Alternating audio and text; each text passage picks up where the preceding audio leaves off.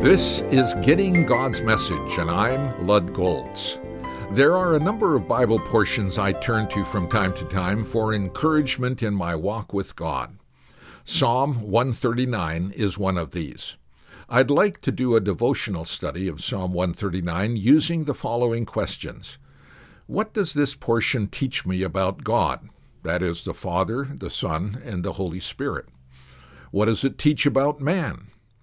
Are there any promises to claim? Commands to obey? Warnings to heed? In verses 1 through 6, I learn that God is omniscient.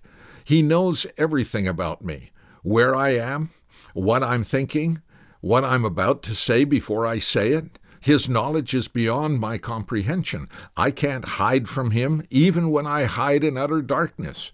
His knowledge is seen in the intricate details of how wonderfully He created me. He knows everything I will experience before it ever happens.